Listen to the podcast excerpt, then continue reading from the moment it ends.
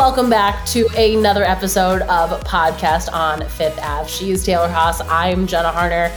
Taylor, as we're recording this, there is one game left in the regular season. It does not feel real starting off. It just does not feel like we're at the end of the season. I feel like we just started. I feel like if you told me it's like, oh yeah, we're in like January-ish, I'd be like, yeah, that makes sense. Yeah, I mean, you think back to like when the season started, and I don't know, it just feels like, oh my God, this is never going to end. I'm like, all right, we just got to get through 10 games 8 times. And then you get to 20 games into the season, I'm like, all right, we got to do this 4 more times, and then we're done. And now there's only one game left. It doesn't feel real until the playoffs start. No, it's crazy. We're about a week-ish out from playoffs.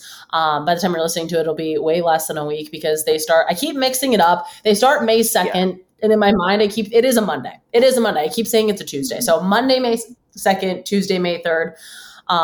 That will be when the playoffs start. We'll talk about that and who the Penguins could potentially face in a little while. But first off, the last 2 games the Penguins have played have both been losses. They've both been multi-goal losses to the Flyers and the Oilers. And now it's going to be really interesting to kind of see how the end of the season shakes out here, because Washington, the Caps, right behind them, they could leapfrog them for that 3rd place spot. But let's first just talk about, the Flyers game and the Oilers game were not the prettiest for the Penguins, and that might be putting it a little bit lightly. Yeah, I mean, the Flyers, they've had a bad season to begin with, but then, I mean, you look at the guys that were out for them. I mean, first, Claude Giroux is gone. You know, Cam York done for the year. Like, Carter Hart done for the year. Ristolainen, and they're down so many key guys. And it felt like it was going to be an easy game going into it. Sullivan did say, in the pregame, caution against that, any team can beat anyone. There's still so much talent. And, there's a different kind of challenge that time of year when there's so many young guys on the team fighting for spots. It's just a different kind of challenge. They're playing loose. There's nothing to play for. So, but, I mean, to lose the way they did, Crosby scores the only goal, the 6-on-5 goal late, but they were just not in it at all from the beginning. At no point did it feel like they had control of the game. No. I can't remember what the shot total and that was, but it was pretty bad. And you look at like the heat map, and they were allowing so many goals from the so many shots from the high danger areas of the ice.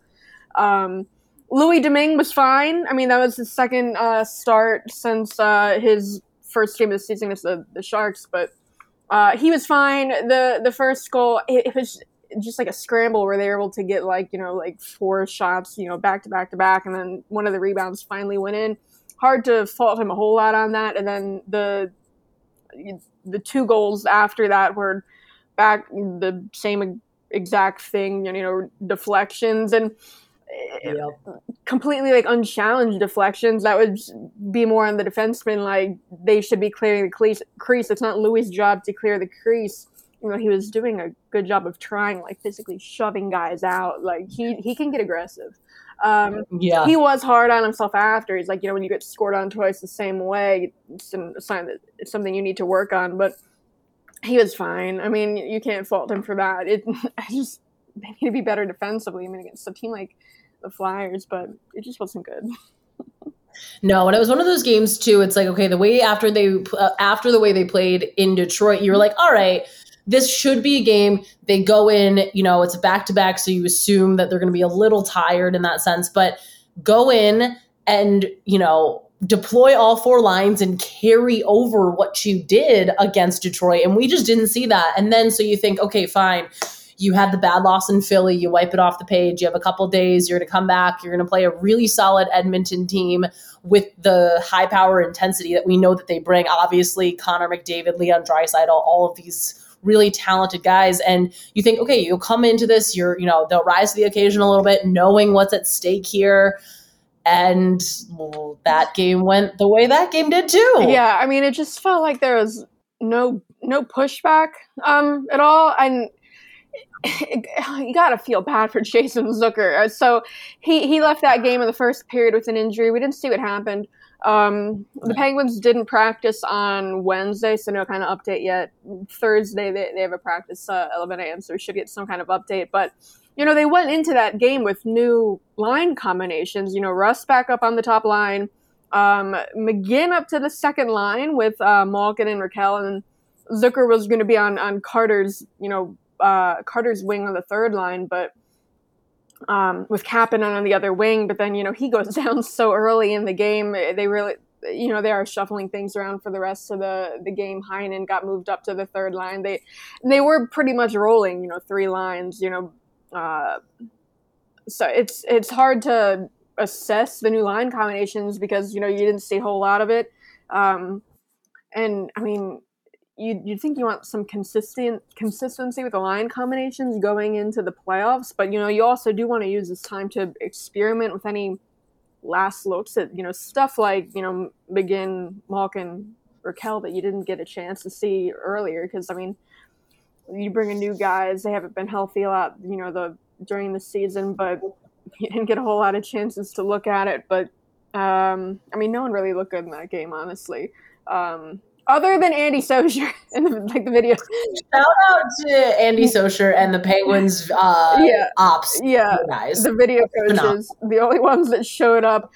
That was, I think, the first time I read that they challenged 2 goals in a game and had them come back in Penguins history. The one was Derek Brassard's empty netter with like 2 minutes left, and it's like they weren't going to come back. But I mean, props to the video, you know, coaches for being on that. And at the point when it doesn't matter, it's an empty net. Just can't let Derek Brassard score in Pittsburgh, I guess. But he was the video coaches. They were the only ones that showed up for that game. The fact that I loved, I think you were the one that tweeted this, that it was like they have overturned more goals than the Penguins scored. Yeah, Jeff Carter with the only goal in that game. So, yeah, Andy Socher, 2, Penguins 1. And something.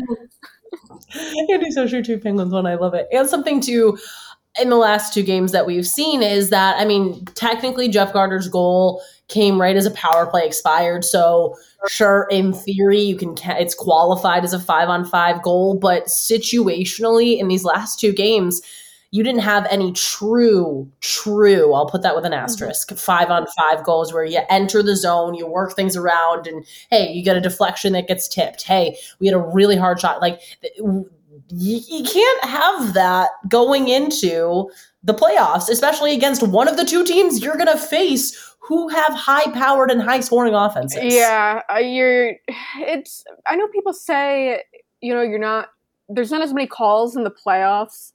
I believe someone looked into it and, like, actually, like, did over the past 3 years, I think there's actually a slight uptick in, like, power plays or penalties called in the playoffs. I think there's just the perception that nothing gets called because if there is a missed call, it's going to be talked about a whole lot more in the playoffs, and maybe there actually are more infractions missed in the playoffs because guys are, you know, going harder in like those battle areas where those kind of stick infractions happen, that kind of stuff. But yeah, you can't rely on just getting, you know, power plays in the, or the 6-on-5, you know, it's just not good. And again, there's only one game to figure this all out, and it's the 5-on-5 goals are the problem. We don't really know what the line combinations are going to look like at 5-on-5. Like I said, you know, they haven't had a lot of time to figure it out, so not good.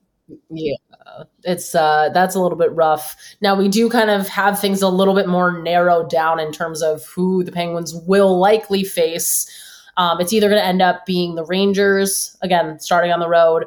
Or if Washington does leapfrog them for that 3rd place in the Metro and the Penguins fall to the wild card position, they could go to number 1 seed Florida, which I don't know, which is the lesser of 2 evils in your mind? Because it's not going to be easy either way. Now you look at the regular season series, they went 1-3 against the Rangers. Those 3 losses were all last month, pretty bad.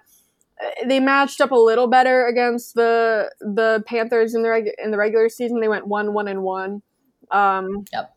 The first 2 games happened pretty early in the season. I mean, the first game was the second game of the season. So it's been a while. I don't think it's going to be an easy matchup either way. I mean, you're running either to Shesterkin or Bobrovsky, and the Penguins are coming in with probably Casey DeSmith because Jari's still not skating. they're going to be the underdog either way. I think if you have to pick, I would say Florida, because you think about, you know, like Tampa a couple years ago, when Tampa was that dominant in the regular season, they came in with so much pressure, and then they get swept in the first round by Columbus. No one saw that coming. And I think a team like that, you know, they have to go through adversity before they can actually, you know, Tampa, they get swept, they come back, you know, stronger, than they win 2 cups in a row. So I think, you know, a team like Florida, they haven't really been through that kind of adversity with this group. So I would go Florida just because, you know, of that, and because if you look at the regular season matchup, they definitely did not match up good against the Rangers in the last month. So that's my pick. I'm with you. I would go Florida too, just because, again, the Penguins in the playoffs against Bobrovsky, I think the history there just kind of goes to show a little bit. And, you know, as much as that for a goalie isn't really going to be in his head, it probably is going to be a little bit. Yes, Florida can score a bunch, but they've also allowed a decent amount. And yes, they did just have their 13-game win streak snapped. Again, they're playing really, really well, but I don't know. I think the Rangers, just the matchup to the way that they like to play, the style of game that they like to play, they've stifled the Penguins so much in the regular season. But then again, too, you got to sometimes just throw out the regular season records, because – we saw the Penguins were 6-2 against the Islanders in the regular season last year, and look what happened. Yeah, and I do think Florida at this point is the more likely matchup, because the Capitals do have a game in hand. The Penguins just have the one game left against Columbus. The Caps have games against the 2 New York teams. The Rangers, it's a meaningless game from them. They're locked into that number 2 seed. You figure they might rest some of their key guys. And then the Islanders obviously not making the playoffs. So if the Capitals win both of those games, it doesn't matter what the Penguins do against Columbus Friday. The Capitals will overtake the Penguins in the standings, and the Penguins will fall to the wild card, face the Panthers. So I think that's what's coming up. And I don't know, I think that might be what you want to have happen. I don't think you want either of these to happen, but of the two.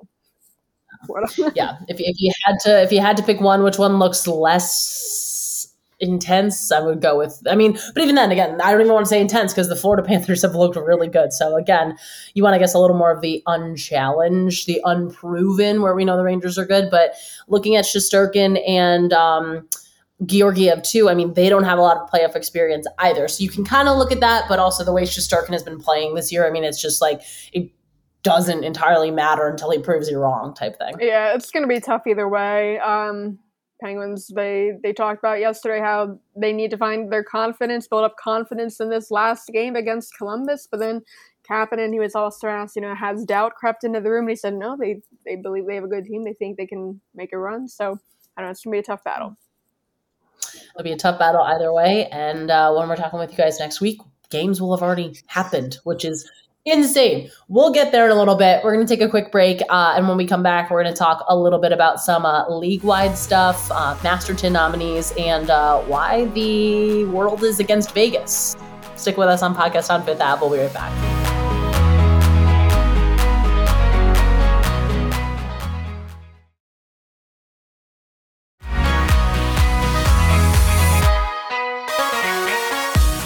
Welcome back to Podcast on Fifth Ave. She is Taylor. I am Jenna, and we are moving on to more league-wide stuff. Earlier this week, the Masterton Trophy nominees from every team were announced. Brian Boyle is the Penguins nominee. Not surprising at all. Taylor, just getting to know Brian Boyle this year has just been an honor. He's just such a genuine guy. He really, really, really is.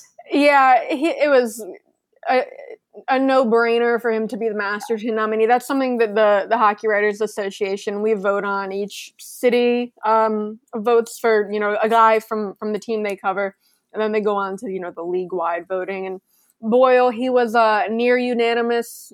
He got almost every single vote from Pittsburgh except for one that went to Evan Rodriguez. But Brian Boyle... Yeah, just an easy, really easy vote. He, like you said, he's just such a great guy to talk to. He's by far the best talker on the team. You can tell he actually, he's not giving you cliches. You can ask him a question, and sometimes he'll give an answer that's 2 minutes long, and it's so well thought out. And He's just a great guy to talk to, and it was you know, great talking to him after you know, the nominee was picked. We four of us got to talk to him ahead of time for a story about just him being the nominee. And you look at, I mean, what the last 2 years have been like for him. I mean, not playing at all last year, just training on his own, hoping to be able to make an NHL roster again this year. And then he comes on in a PTO, earns a contract.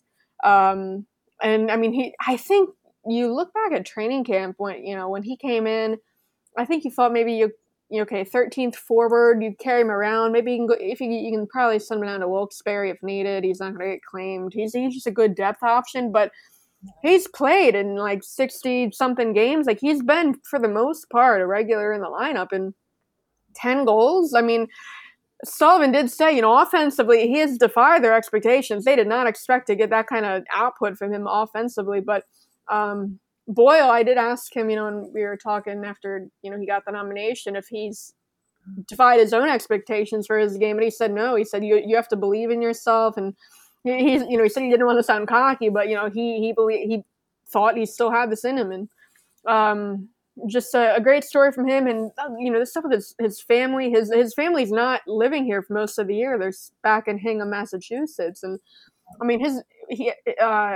wife gave birth to their son back in January. And I don't know, you look at just everything he's had to go through. He did talk about, so he has, that's his third kid. He has Bella, who turns 5 next month, and then Declan, who turns 7. And I mean, last time he played in the NHL, 2 years ago before this, that Declan was not quite at the age yet where he really knew what his dad did or was into hockey. I think he said, playing hockey himself. Boyle said that, going back to the beginning of last year, Declan's favorite part of hockey was like getting the snacks after, but he hated going to the rink. He was afraid to go to the rink. And so he said, taking that year off, he was able to really watch his son get into hockey. And now that Boyle is back on an NHL team, Declan, he's almost 7. He knows what's going on.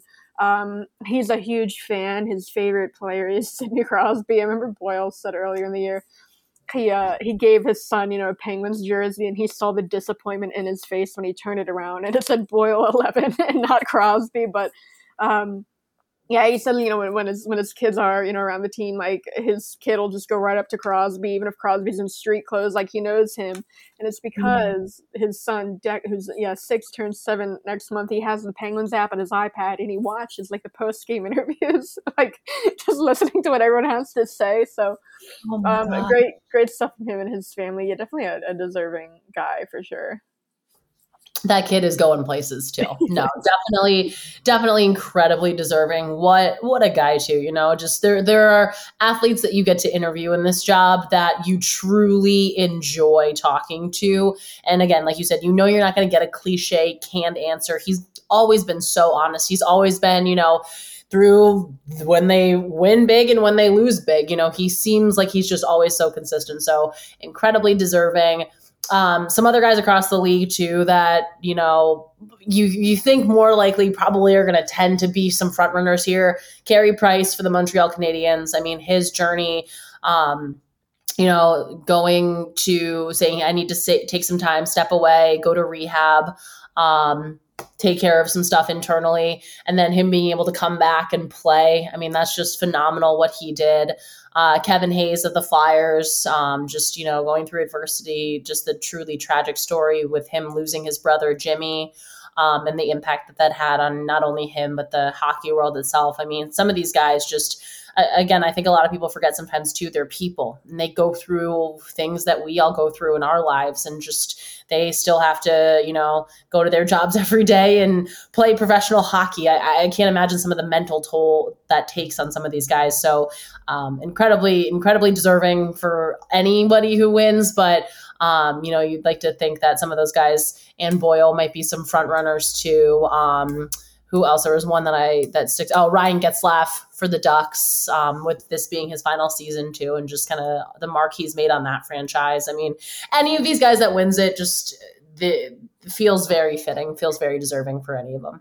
Yeah, and Boyle won this before, back in 2018 with the Devils, back when he was dealing with cancer. He won it, and I mean, he was an all-star that year. He had a, you know, he missed some time after he got that diagnosis, and then he came back, had a great season, and he won it. And he said, you know, he follows, you know, the Masterton, the nominees, who wins it every year too. And he said it's always just so inspiring every year to see these guys, their stories, what they, you know, come back from. He mentioned, you know, like Craig Anderson missed time when his wife had cancer the year before. That was 2017.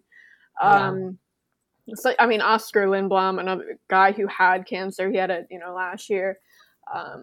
There's a bunch of, just stories like that. And then, some team, Jack Johnson's nominee for Colorado. That just, I kind of, because he has had a bounce back year. Some of these, it is just kind of a weird award because it's a mix of like guys who have gone through some, you know, really tough stuff like losses and, you know, deaths and, or coming back from injury, but then it's also kind of like a comeback player award. Because what the Penguins nominee last year was Casey DeSmith, and he was really just like kind of like a comeback thing. But Jack Johnson, the nominee for Colorado, there are a couple guys like that around the league, but. Yeah, a bunch of deserving guys. Hello, old friend, Jack Johnson. Jack Johnson. Yeah, but neither here nor there. The league is, I don't even want to say the league, but fans seem to just be rooting to see Las Vegas out of the playoffs. And I'll admit, I have a little more bias, not even internally, but just like my Twitter feed, because coming from Buffalo, everyone in Buffalo, well, first of all, they're in a little bit of a torn thing because they're like, we don't want to root for Dallas because of what Dallas did to us potentially winning the cup back in the 90s. However, we do not want to see Eichel win, and they don't want to, that breakup just didn't go well. Everyone's kind of like waiting for the shoe to drop here. Yeah. It's amazing the turnaround. Like, you know, they came in as kind of like the league darlings, and everyone loved Vegas. And, you know, it was such a great Cinderella story their first year making it to the Cup final. And now it's like everyone hates them.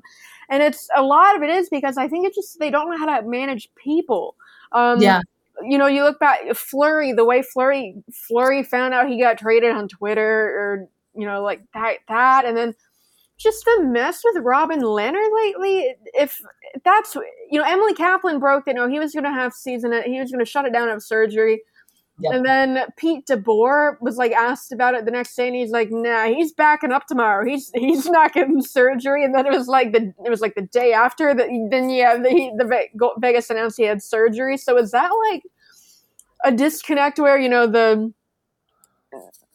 the GM or the doctors or whatever didn't tell DeBoer, or was that DeBoer just being like, no, you're not having it?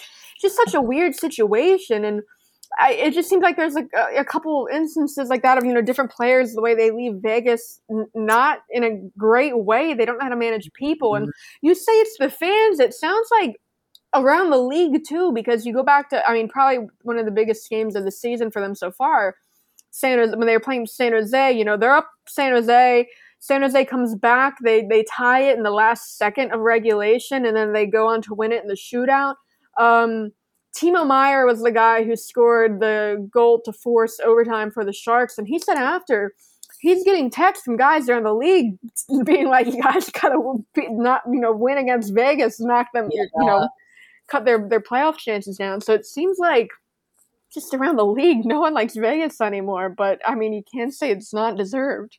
No, that turned so quick. And I had to chuckle a little bit because, again, Buffalo, everybody there just rooting for them to not make the playoffs. But there's this company in Buffalo called 26 Shirts, and I love what they do. But they kind of capitalize on sports in the moment, you know, whatever's happening with the Bills, the Sabres, the Bandits, the Buffalo Bisons, the Toronto Blue Jays affiliate. And we talked about this, I think, when it happened, but the video that went viral of Jack Eichel's reaction when it was his like post-game interview after his first time coming back to Buffalo and playing in Buffalo. And so there was a point in that video where he was like, really? So in Buffalo, let me see if I can pull this up here. They have made a shirt, and they're donating all of the proceeds to like a pediatric cancer fund in Buffalo, which I love. But the shirt is, really? it like made us sad. So you just had to just get a chuckle a little bit, capitalize on the moment. Yeah, he hasn't been really living up to expectations either. Now he is also coming off of neck surgery.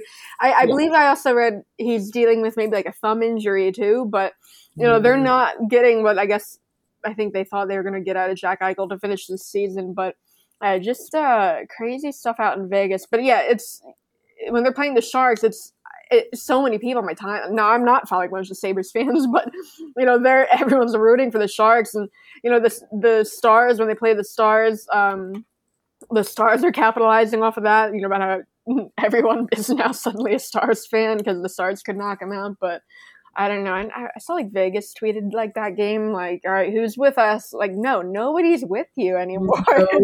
It's a complete 180. It's crazy, but. I feel like most of it probably has to do with how Fleury left Vegas and how they got rid of him. It just wasn't right. But no, how dare they do that to Marc-André Fleury? The people of Pittsburgh still rightfully frustrated about that. Yeah, we'll say that. Well, we're gonna take one more quick break, and when we come back, we have some Flyers and Hextall drama, and Taylor has another story for us. So stick with us on Podcast on Fifth Ave. We'll be right back.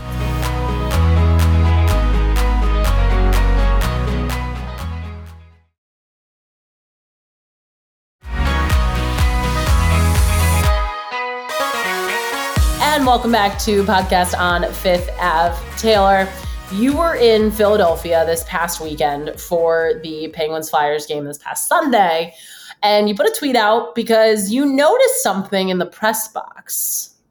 Yeah, so when we were there in January, I did take a picture, along the back wall in the press box. It's a bunch of pictures of current former Flyers, guys who recently gone, Nolan Patrick's up there. But then, all-time Flyers and then also current guys. I guess maybe not current, Carter Hart's the only current guy, but...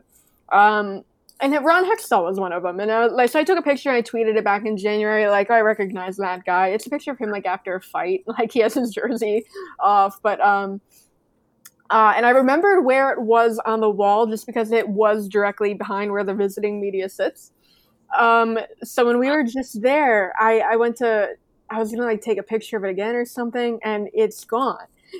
And I'm it's just an empty space. It's they took the picture frame down.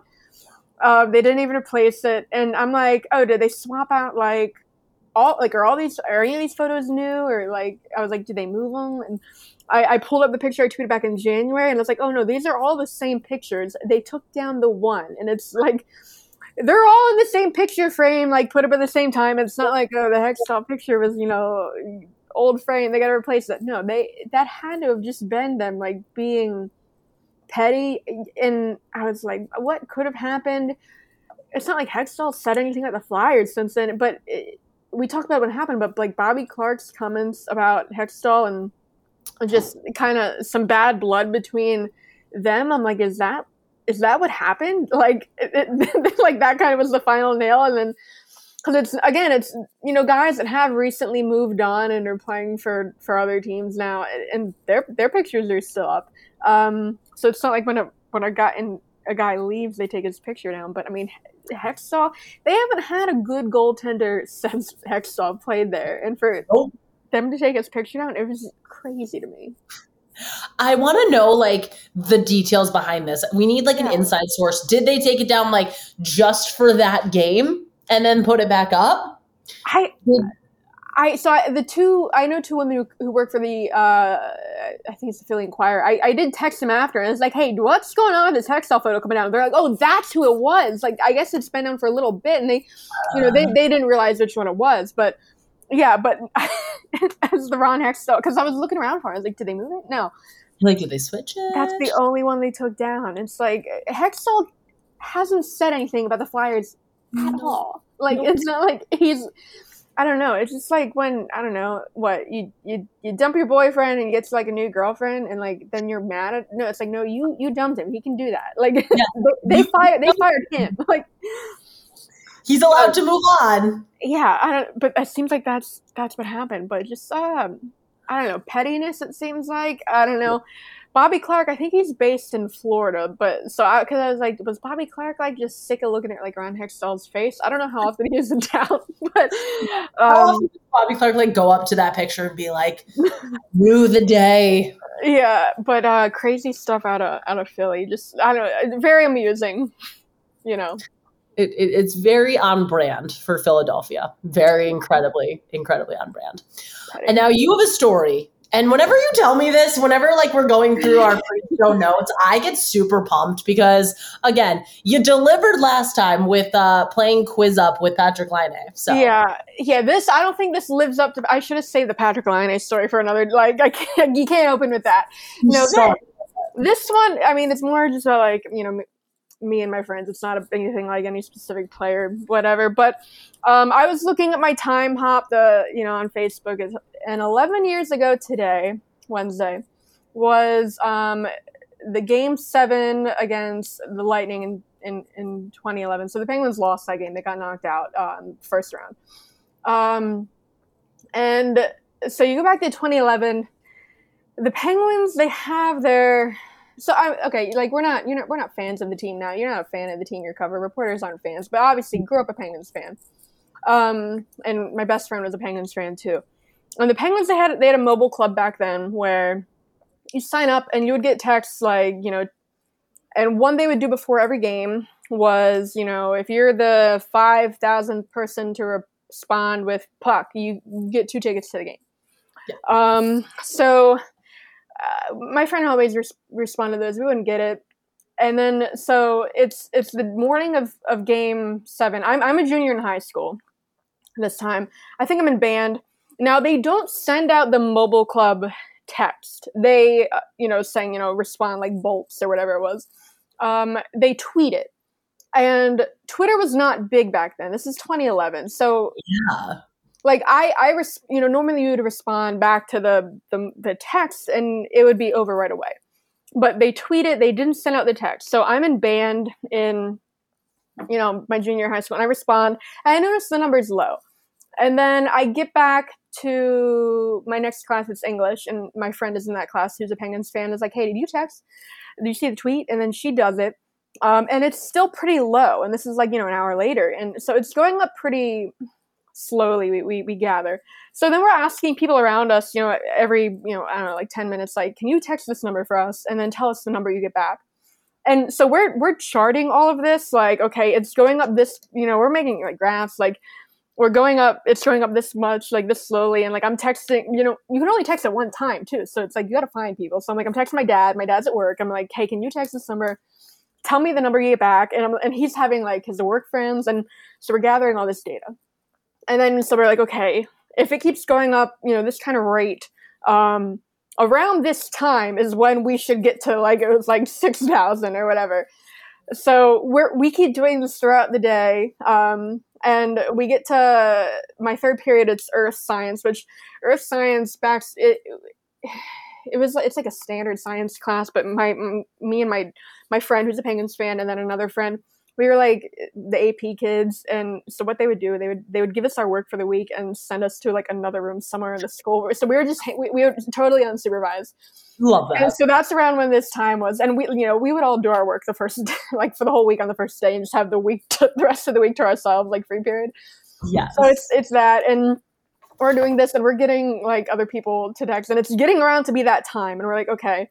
And like the data's checking out. So we're like, and we're running out of people. So we go to like an art room down the hall and we're like, and there's a bunch of people, they're working on something. We're like, hey, can everyone, text this number for us? Like right now, And one of the girls we were friends with in the art class, like screamed, she's like, it says I won. And we're like, yes.